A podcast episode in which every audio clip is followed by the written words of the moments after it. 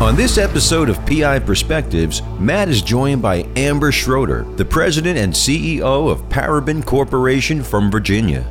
Amber visits with Matt at the 2019 Osmosis Conference in Orlando, Florida, to discuss cell phone forensics and the Internet of Things. Amber also discusses her latest article in the PI Magazine social media issue.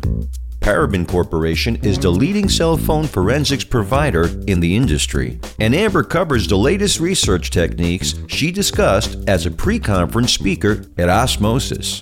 This episode is brought to you by Satellite Investigations in New York City. Satellite Investigations is the leading investigation firm in New York City since 2005. You can find links to Paraben and Satellite Investigations in this episode's description. Let's tune in and check out the latest perspective with our next guest, Amber Schroeder. Now, here's our host, private investigator Matt Spaier. And welcome to another episode of PI Perspectives. I am Matt Spaier. I'm your host. I am coming to you from beautiful Orlando, Florida. We're here for the uh, Osmosis 2019 conference. I am honored to have the privilege to introduce to you Amber Schroeder from Paraben. She was actually one of the pre conference teachers yesterday and congratulations on a standing room only. Uh, I got there a little bit late and I had to go to the other track. So um, you're definitely sold out. I think it, the seating was 150 max there. So folks got about four hours of training yesterday and that was awesome. So welcome to the program. Thank you very much. Um, so, Paraben, tell me a little bit about the business and, and what it does. So, Paraben is a digital forensic technology provider. So, typically, we design the technology that investigators will use to capture data off of anything digital. Okay. And it truly is anything digital now, from IoT devices like fitness devices all the way through to computers, smartphones. That's what the session yesterday was for the okay. lab. So, so, so, IoT, we're gonna mm-hmm. we're gonna dumb it down for. oh yeah, so Internet of Things. Internet of Things. What is the Internet of Things? I think the easiest way for everyone to kind of think of it, it's all those times you ask Alexa for help. That's where you're leaving your digital fingerprint. Is Alexa is then taking it over for you. Right. So your uh, smart TVs, uh, pretty much everyone has one. I don't think there's a dumb TV anymore. I think they're all smart. They've gotten good and educated. Have a confession to make. Do you have a dumb TV? I have a dumb TV. What? Yes. Holy crap! That means you have a huge like CRT TV. don't, uh, don't tell anyone. most people have the smart TVs, and um, because of it, they're kind of always listening as well. So people are spreading out their digital fingerprint over a lot more devices than they used to. Okay, and you've been doing it for about twenty years, you said. Right? Yeah, yeah. Paraben's been around for twenty years. How ha- have you seen your business um, change over the years to kind of, I guess, stay um, with your ear to the ground on what's going on? Like, how do you stay on top of that stuff? It's it's very hard. Um, sometimes my kids actually school me because they're part of a generation that's always been connected to the internet, and I'm in the generation that actually remembers when the internet came online and thought that was super cool. It was great, right? Yeah, and it was like holy crap! And then they got AOL and CompuServe, and you had this serious moment. They're like, oh my gosh, the internet just got a GUI. This I, is so exciting. I, I, think we need to thank Al Gore, right? Allegedly. there you go. It's like, oh, it's all your fault. but now it's uh, part of it is staying current, and part of it's also participating. Okay. Um, uh, yesterday, one of the topics I was talking about in the lab is uh, social media apps right. and how they're evolving and what they change because most people access social media from their devices. But I'm always surprised when I give a presentation how few of the participants are participating in social media. Right. I said, how can you investigate something you don't participate in? And I'm not saying, hey, you know, oh, I have to commit murder to investigate a murder, but you can't understand the data until you generate it yourself. Right. No, that's a good point. And uh, you had a great article in PI Magazine. Oh, thank you. Also on social media. Also yeah. on social media. And I think you, you covered that on Facebook, like the different ways to go about and pull pull the data. There were uh, three uh, topics I think you talked mm-hmm. about on how to do that. Can you cover that quickly? Yeah, so I talked about what you can get from the app itself and then what you can get from the cloud because most of the apps are now also communicating to the cloud. And the easiest way for everyone to think about the cloud is it's really just someone else's computer. Right. So it's not a computer you're going to be able to go and walk to and see in the vicinity, but it is a computer somewhere. You can't hit the reset button. No, there is no reset button and no, you're never going to get access to it. Right. And then the last one was actually um, what you can get from compliance information. Mm-hmm. So as the world is starting to put more and more legal regulations, and in particular Europe, Europe, it's making a big opening for new open source data for the rest of us. Right. Uh, because most of the companies, the tech companies, are based in the US, they still have to be compliant with European laws. Right, right. So let's talk a little bit. I'm, I'm going to turn the page a little bit, but we'll come back to this. Yeah, sure. Just because I, I remember last year uh, at Osmosis hearing you talk, and I was just fascinated by the whole smartwatch thing Mm. and how they had the ability to see if you were exercising, when you were exercising, and also like how fast you were going. Like if you're driving in a car, Yeah. um, yeah, they have the ability to actually do that. And that, to me, that's a game changer. On It's a, it's a huge one. I actually have a, a very personal example. So um, last October, um, I was in a car accident and I was unconscious when um, I was in the accident. I went through the guardrails. Ooh. Um, and of course, the trooper comes and it was up in Virginia and he's like, So what happened? And I said, I don't know.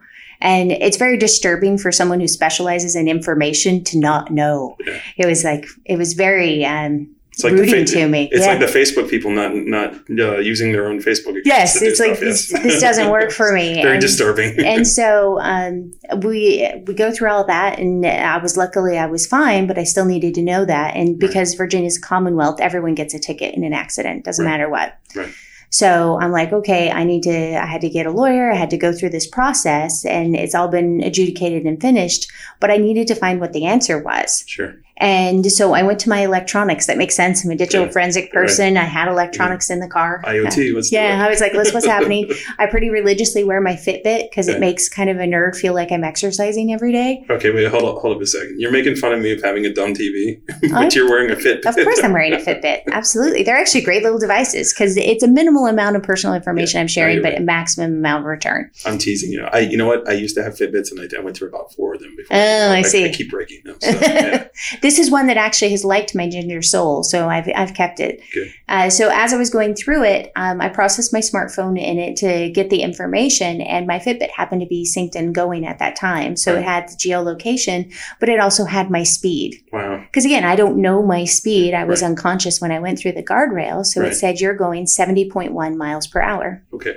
I'm like, that's the exact speed I was going when I went through the guardrail. Wow. And then I was connected, my smartphone was also connected to um, an internal Alexa device that I had in my car. Right. And the first thing that happens when a car goes into impact is it turns off that Bluetooth signal. Sure. Sure. And so I know the moment of which I had impacted as Yeah. well. Yeah, it's crazy. I and I've seen that now even with like reconstruction cases that we Mhm. work on. You know, the accident reconstructions guys need to like have a company like yours to use to be able to, to download and, and, and get that information that you don't think like there's there's that bevy of information available. Yeah. Uh, it's, it's amazing what you can I'm able to recreate what was going on at that time, and I didn't touch the vehicle computer at all. I did it all through the accessory devices because they're having the same digital experience as the car is. right. And so I'm able to kind of put that together and figure out what's going on in this investigation that would make sense. Because the first thing everyone asks in any vehicle accident is, were you on your phone? That's kind of like the default thing Always, that gets right. asked. Right. And I'm like, no, I have no idea what was happening. And uh, so it was like, here, my phone was disconnected. It actually can tell you in the phone if I was as a user interacting with the screen. Right. And that's something I see in forensics. Sure. I do think uh, crash uh, reconstruction groups they need to start looking at that other side of the digital besides just the vehicle. Right. And that was something that we were talking about earlier. You know, one of the reasons why a company like Paraben is important, you know, and that you don't realize how you can apply technology to your investigation. I think as the t- technology changes and things come out, there are things we can do that we don't even know that we can do, you know, and I think, uh, you know, a, a good investigator will always try and keep their ear to the ground to try and figure out, you know, how do I apply this uh, technology and, and how can I use it to, to answer the questions, you know, Yeah. and it just gives you credibility too when you're going It to does. testify, you know? Well, and you think about all of the times that you interact every day with technology. I mean, we're sitting here, we're talking into microphones and things like that. no, we're not. No, we're just having a conversation. There's no microphones here. You're killing the illusion. Stop Oh, it. sorry, sorry. There's illusion. But you think of just how much you interact with it. Every time you key card into a hotel room, that's still a digital portion of your fingerprint, and it knows Right. that. I saw someone this morning that's walking through the hallways at Osmosis, and they logged into their um, hotel room using their smartphone. Instead of yeah. using the card provided by the front desk. And I'm Yeah. like, well, there's a Marriott Rewards member right there Right. because that's how they're doing it. They're not doing it through the other way. These are things that you see that you go, okay, that's another part of my investigation. And I think PIs in particular, it's that world has evolved out that the skill set is I need to add digital in. It's not just sprinkles anymore. It's now becoming part of that main dish. Right. And I think what's cool, one of the things you guys do is you do labs, right? You do Mm-hmm. And not only will you actually, you know, do the work if somebody wants to contract you to do it, but you, you take it a step further. And you actually train people how to do the work if they want to do it on their own. So talk, talk to me a little bit about that. So part of the goal in that is I think that the best way for everyone is obviously for um, I've been a small business owner for 20 years. So one of the things you have to look at is say how can my business benefit from adding a new service in, Right. and it's the same way I look at it as as someone who's running a PI firm should, and it's like this is one more skill I can offer to my client that I can then have them pay me for knowing this unique skill because it's not like everyone off the street like a guy down at Best Buy can process your digital evidence for you. It's not going to happen. If it does, it's going to go very badly. Yeah. But Yeah, stay um, away from Best Buy. yeah, that's no that's not a good choice. doing. Not a good choice. But even if you're doing data recovery, data recovery is part of the digital forensic process, and that's an additional service. You just don't have to call it digital forensics, but it's part of the process you go through, yeah. and it's all new things. Yeah, and I think one of the things that's important is you know we have our our own idea of, of what due diligence is, you know, and how much is enough. Mm. And you know, our idea of how much enough might not be Paraben's idea of what's enough. you Right. know? Um, and I think it's important to consider that. You know, when you're making that decision, like, do I try and do this myself or do I hand it off to an expert? So I'm always of the inkling that I'm pretty good about what I do, but I also know when to tap out and and um, reach out to somebody who's an expertise. And yeah, I'm not going to make as much money on it, but at the end of the day, I'd rather have a happy client that gets the result they're looking for, and everybody wins in that situation. Right, because at the end of the day, a lot of it is referral work. And I always tell people, I say, you can process the digital evidence, work with your client, continue your investigation. And then if you get to the point you say, hey, we need expert testimony done on this, then hire that super nerd. Yeah. Okay. Yeah, Go out and get that part of it Yeah. done, but maybe still be able to do that groundwork yourself. And I think it ends up benefiting you more. Yeah, laying the foundation for credibility. I mean, that's half the battle right there. Mm, absolutely. You know? And um, you know, this is engaging, interesting stuff too. So it's like you're talking to a jury, and they're like, "Wow," you know, either you're going to scare the heck out of them, and they're like, "I'm throwing Alexa away when I get home." Yeah, they're like, I'm thinking twice about asking her for directions. You know, you never know. But so, so what's your thought on like when you're having a discussion about like sofas at IKEA, and then all of a sudden, you know, ads start popping up on uh, on your phone about IKEA? Do you, have, do you have an opinion about that? You know, so I can, I absolutely know because my phone is in the room with us now. I know it's listening, and it's if you drop a couple keywords, and I use the example. Um, I I have two Siberian Huskies. I love dogs. I've always been a dog person since I had them. I was like, this is amazing. Um, and my kids I feel like they're getting slighted just a little bit because the dogs are pretty awesome. We won't tell them. Yeah. so um, I had talked about one of them because she's a special needs dog, and I talked about her being on the spectrum Right. because she acts like someone on the spectrum, uh, being more educated in that area. And I was like, huh, I wonder if that's possible. And the next thing I know, I get an advertisement for a shirt that says Husky Mom Autistic Husky. And I was like, how did that get put together? That that's is the random. most, biz- no, that is not a random. It just came in my feed because I have Huskies. It got very, very specific, but it actually inspired me. And this is one of the things you have to think of when you deal with technology is you never know when you're going to get that moment of inspiration that says, Hey, I'm going to do more research into this topic. Right. I was even thinking about, oh, if I submit to osmosis next year, what will my topic be? And I was talking to someone last night. Um, my son is an EA gamer, Mhm. which is an entire community and it is a social network in a lot of ways. I said, why isn't anyone sharing the information that's gathered off of um, internet gaming? You know, it's crazy. I um, before I got married, Hmm. um, I used to do a lot of. You probably did a lot of gaming, I huh? did. Yeah. you know, I met my wife, and like two or three weeks later, I'm like, I think I'm done with this whole you know internet Mm. community on gaming. But I played a game back in 2001. Um, I started.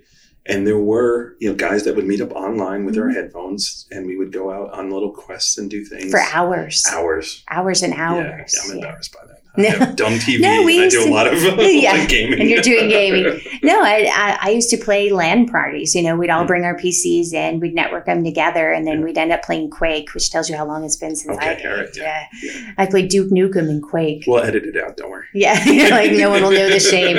No, as as games have improved, I actually can't play anymore because they make me so motion sick. It's crazy, right? Yeah, Yeah. they're so good. But it is a full community. Mhm. And there's a lot of transactions being done Right. in that side of the community. And so I think you might see a gaming uh, networks talk and lab coming out of me in the near future. That's pretty cool. You're going to create operatives within certain worlds. there like you go. watching You everybody. never know. Wow, that sounds like a very interesting science fiction. Now you're like, I might start gaming again in a different way. I have four children. I can't. it's never- They're gaming then. Exactly. Someone's gaming. Somebody's gaming, right? Mhm. That's very, very interesting. So let's talk a little bit about like how your uh, how the clients that come to you uh, with these particular jobs, like how would they sell this service to their clients? How how would they get the authorization to spend the money um, to do this? So I think when um, a PI comes in, they say, "Okay, I want to offer this service." They have to think, where are the nuggets coming from? What's the pieces that they might be missing in their puzzle? Many times, it leads to a smartphone.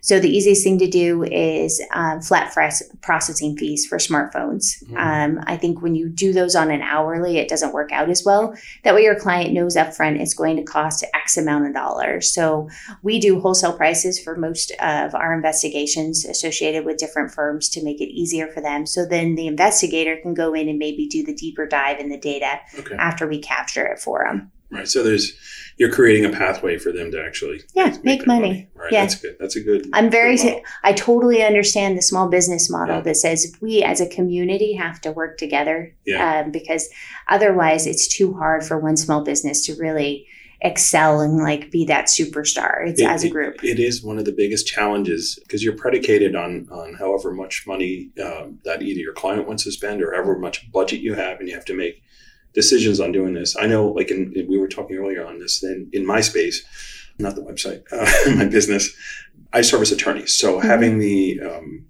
ability for them to invest in their resources in, in doing my investigative work, it's almost like you have a fiduciary duty to do it, right? If you're not spending the correct amount of money to work your case up, you know, you might not get as much money for your client. And ethically, I think you're required to at least make that investment, something. take a look, Yeah. you know. And that's that's my marketing pitch to them, and it usually works at that point. I guilt them into, you know, like, "Hey, you're not doing enough. Guilt always works. Guilt I know this from my mother. Yeah, Yes. it absolutely works.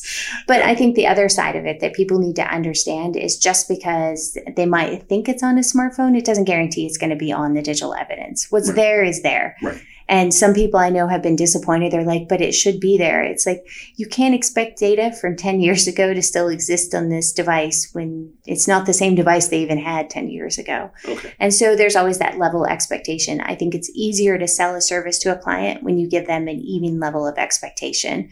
And we provide a lot of PIs, we kind of give them charts that say, hey, give them the expectation that you know you're going to be able to get a minimum of X every Okay. time. That's a good thing to do because you're. It's not necessarily setting up for failure, but you're you're uh, tempering expectations, right? You are because digital evidence is it gets a little sketchy at certain points because it does change. It's gone through a life cycle and in Right. a lot of ways, and everyone laughs at me because it's the nerd side.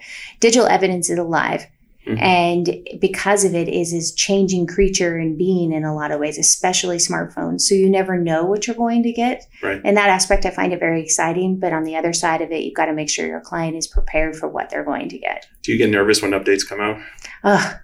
Oh my goodness. So everyone always jokes about like pumpkin spice season and it's September and October. And for me, it's like the biggest anxiety season because that's always when the new firmwares come out for smartphones. and I'm like, right. I'm like, I'm ready. What's going to happen? Because it's going to change things dramatically. Right, yeah. And it's going to change what we do with our technology. It's going to change the expectations of the data.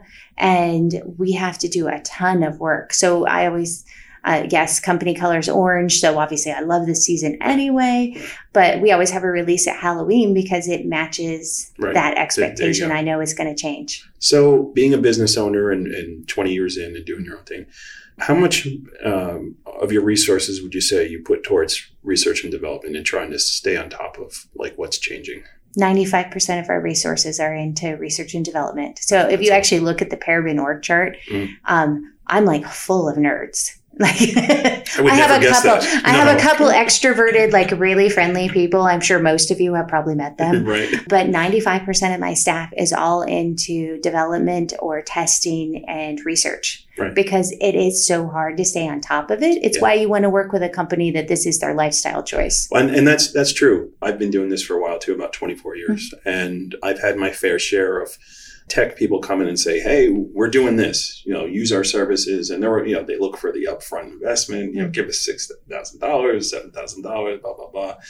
I always ask them that question: How much are you investing in research and development? Because if you're not trying to stay ahead of the curve, I don't want to do business with you. Yeah, it's really Yeah. not a good choice. Yeah, especially in this field because it is constantly, constantly changing. You, you have to make sure they're committed to it because you're going to rely on them for the next however many years you decide to offer this service. So Right. having someone with the staying power in the research is very important. Don't always have to be the biggest company. Sometimes you just have to be the smartest one. Right. So, what are some of your concerns, I guess, with this whole data privacy thing that's that's going on? Like, how do you see the, it going in the future? Like, what's the the the next year or two look like for Paraben and how they're going to handle? So it's interesting. Data privacy doesn't bother me at all. I don't get any anxiety or stress over that Really? because the nice, the other side of privacy is in order for them to protect it and make that data private, they have to be able to produce it. Okay. And right, right. And you don't think of that side of it. So if they can genius. produce it, then it can be produced for you in an investigation She's as well. here, folks. Big smile. yeah, it means that they've gathered it all together, they've organized it. Because Right. before, with the privacy, the problem is they'd be like, well, we don't really know how to get that data for you, even if you requested it. Right. But because they're now being regulated to be forced to do it, they know how to capture it. so change is good for you, right? Change is a positive there. I'm more concerned over the fact that um, technology companies in general do not find, and I'm going to call it the investigative space as a whole, as a positive, which is interesting because it's part of our legal process globally to have investigators. And it's usually to bring positive outlooks, Right. it's to bring truth. It's Well, my finding out why things happen. I mean, that's kind of what we do. I think we all, anyone that's in this business, we have that burning desire to answer that question. How Oh, did- yeah. How did this happen? When I was a, a kid growing up, uh, they asked me what I wanted to be when I was uh, older, and I always wanted to be either president, which that's a hard no now, just so you know. You sure about that? yeah, real hard no. Um, and I always said Wonder Woman. Right. And I said Wonder Woman because she's fighting for justice. Right. And that's really what an investigator is. It's not that everybody wants to do Wonder Woman, Right. um, but it's the fact that we're fighting for a justice in one way or another. There's two sides, it's still information. You see, I thought it, it was your your techie background that you wanted to, create that lasso, you know, the truth lasso. That's have, the real reason. I have a joke that I have this whole like hard drive and a smartphone wrapped in that Wonder Woman lasso. It's just I don't have a lot of cause to wear the costume out in public. it's awkward at a conference. well, so. maybe maybe if you come to San Diego, the weather's good next year. yeah, there's a better uh-huh. choice. I'll ask Cynthia. I'll be like, "Hey, can I present in my Wonder Woman outfit?" At least the tiara. You got to give us something. I've got a plan. She would look at me like, "That's crazy." Let's do it. That's so cool. Let's talk a little bit about investigators. Why should they use your service? You know, we've covered a couple points already, but but really, let's let's try and hit that home. Like, why is it so important to do that due diligence on the cell phone side? What type of information can you can you glean from from doing this? I think the most so the most important information you get off a sm- uh, smartphone in general is their apps. And a lot of people are like, "Oh, I can't always see this information." A lot of that is all about your techniques on how you're actually capturing the data. Okay. But 90% of your time you spend on your smartphone is spent in an app. Okay. And so being able to glean that information not directly from what the user or your suspect or client is saying to you, but out of the raw data, um, digital data never lies. It's a one or it's a zero. There's no in between. right. It's very hard line. So I kind of like it for that aspect of it. And I think when you pick a firm to work with, whether you work with my firm or you work with another firm, you need to know who they are and what their standards are that they do their processing with. Because I've seen a lot of PIs, unfortunately, taken advantage of with people who are not doing a good job. And it really makes me sad because I think it's kind of against our code of conduct. Yeah, I, I agree with you. And there's always, you know, going back to uh, talking about vendors in this industry and being around for a while, you know, somebody always, they, they come in, they promise you they, they can do something. And some of them can for a time until, you know, Facebook turns their API off and, Yeah, you know, or and then graphs like, goes away and it's like, okay, you know, come back to me when you you figure it out and let's let's talk. But I've seen some really good products over the years that you know died Yeah. you know, and it's just unfortunate, but that's the nature of the business. You know, It is. It's it's very up and down, but you need Right. to make sure that the company you're dealing with is transparent about what their practices are. So, you know, what's my validation procedure? Mhm. What am I going to give you as part of your investigation every time? Right. You know, that they have a standard. Uh, because when they just say, "Oh, I'll do forensics for you," that's really broad. it's very broad. yeah so let's let's get it down you're going to Yeah. provide me x y and z i know i'm going to get this for you and then if i don't get z i'm going to be able to do this instead because that's why they should have a Right. reason behind everything they say no to right. you should have a why Exactly. it's like kind of like dealing with your kids that's pretty You're awesome. like why Not- are you saying no there's a reason because I said so, it isn't an Yeah, that answer. doesn't work. yeah why I've didn't tried. you do your homework it's like i didn't feel like it really that's the answer yeah so I've tried with my kids because I said so, and they're like, yeah, no. no no there's a lot more reason behind that right, right. Do you um, testify at all, or or you ever get called in? Um, we do. We have a couple of us that can go out and give expert testimony. Uh, it's just not something that actually happens often with digital Yeah. evidence, believe it or not. I got to tell you, I, I was having a conversation with one of uh, the other folks I was interviewing recently, and I asked him the same question: Do you Mhm. testify? And he's like, well, "No, I, I haven't gotten called in to do it." I'm like, "Dude, that's a good thing." Mm-hmm. Yeah, no, that's means, just it. It means your work stands for itself. That's you what it is. It's like it was kind of all there, Yeah. so you don't typically have to do. It's it's not a question. Yeah. It's not like the biological forensics, which I could never have done that just because I'm a very tidy person. Right. But it's it's a lot more doubt. Yeah. Uh, digital doesn't have any doubt. It's like, well, I'm looking at the text message. It came from your device. Ones and zeros, right? yeah, it's like there's not a lot of other choices. So there you go. That's very cool. Yeah, I, I always uh, say like if you, if you're you know if you're doing something right, if your work stands for itself, they're not going to call you in for a deposition or they're not No. going to bring in the court. And if they do, it's just because somebody's got billable hours that they need to burn through. you know? You're like, yeah, there's some extra padding they have to do. That might be it. But yeah, no, honestly, um, in my career, I've never given testimony. Wow. I've never had to. wow, Yeah, that's uh, that's a good thing actually. yeah. So, It's 30 years. So. I was like, okay. so there's going to be a subpoena waiting for you when you get home. Some work that I have to go back and do. I'm like, yeah. as soon as this comes out, you're, you're going to get subpoenaed. I'm like, nope, all's good. I, I feel really good about And that's the nice thing. We do, uh, I, I've done a lot of pro bono cases as well through the years for families.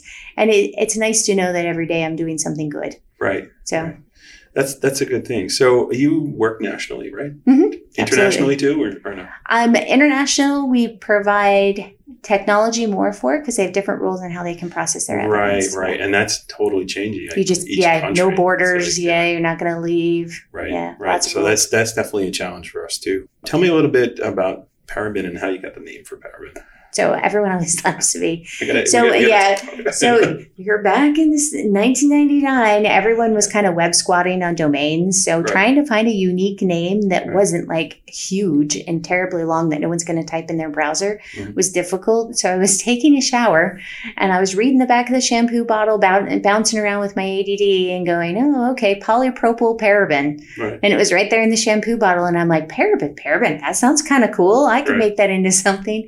So I got a registered trademark for it. I got the domain name, and now I own paraben. I'm surprised it wasn't taken. Yeah, I guess there's not a lot of chemists out there. And then the bad thing is all those things that came out that says paraben, paraben, doesn't that cause cancer? I said, no, not my paraben. there you go. My paraben is perfectly fine. I don't know about the other paraben. That was many years after my paraben existed. Time for a rebrand. I know. I'm like, mm. I'm like, nope, I gotta own it. It's, yeah, that's cool. um, in uh, Portuguese, someone told me it means celebration, and I said, "There, there you go. go. It means celebration of evidence. Has nothing to do with that chemical thing."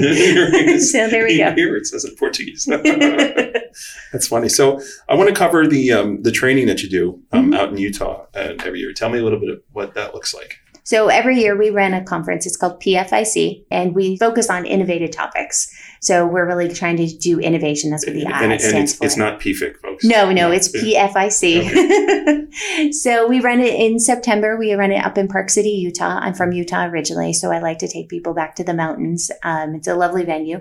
Uh, but the nice thing we do is we kind of do it where we have a rotating class so that you get to see 100% of the content there because it gets the hardest part about going to a conference. I like that about osmosis as well. You see 100% because you don't want to choose. Right. So It's hard. Yeah, it's it's way hard. So we do a pre-conference training. Um, last year we did a post-conference build day where people built Raspberry Pis, uh, not the pies we eat. For us non-nerds here, Yeah. uh, what is a Raspberry Pi? It's a little teeny uh, circuit board, so it's a tiny computer that you can build to do different things. They built theirs up to be a sensor for the Internet of Things, Mhm. so that they could pick up those objects that might exist in a seizure that they were doing. So it's a beneficial thing for investigators because So there's a lot of stuff hiding. so it's like a bug sweep. A little bit, but Yeah. it's all for uh, digital data instead of traditional bugs. That is so, yeah. cool. So it's kind of a cool thing. Yeah, that is really cool. I um, had a, a bug sweep uh, investigator on recently from Connecticut, and he was telling me like the technology and the things that they do now. It's like it's scary. Oh, know, yeah. really, really. No, and this cool, this uh, was designed by Chet Hosmer,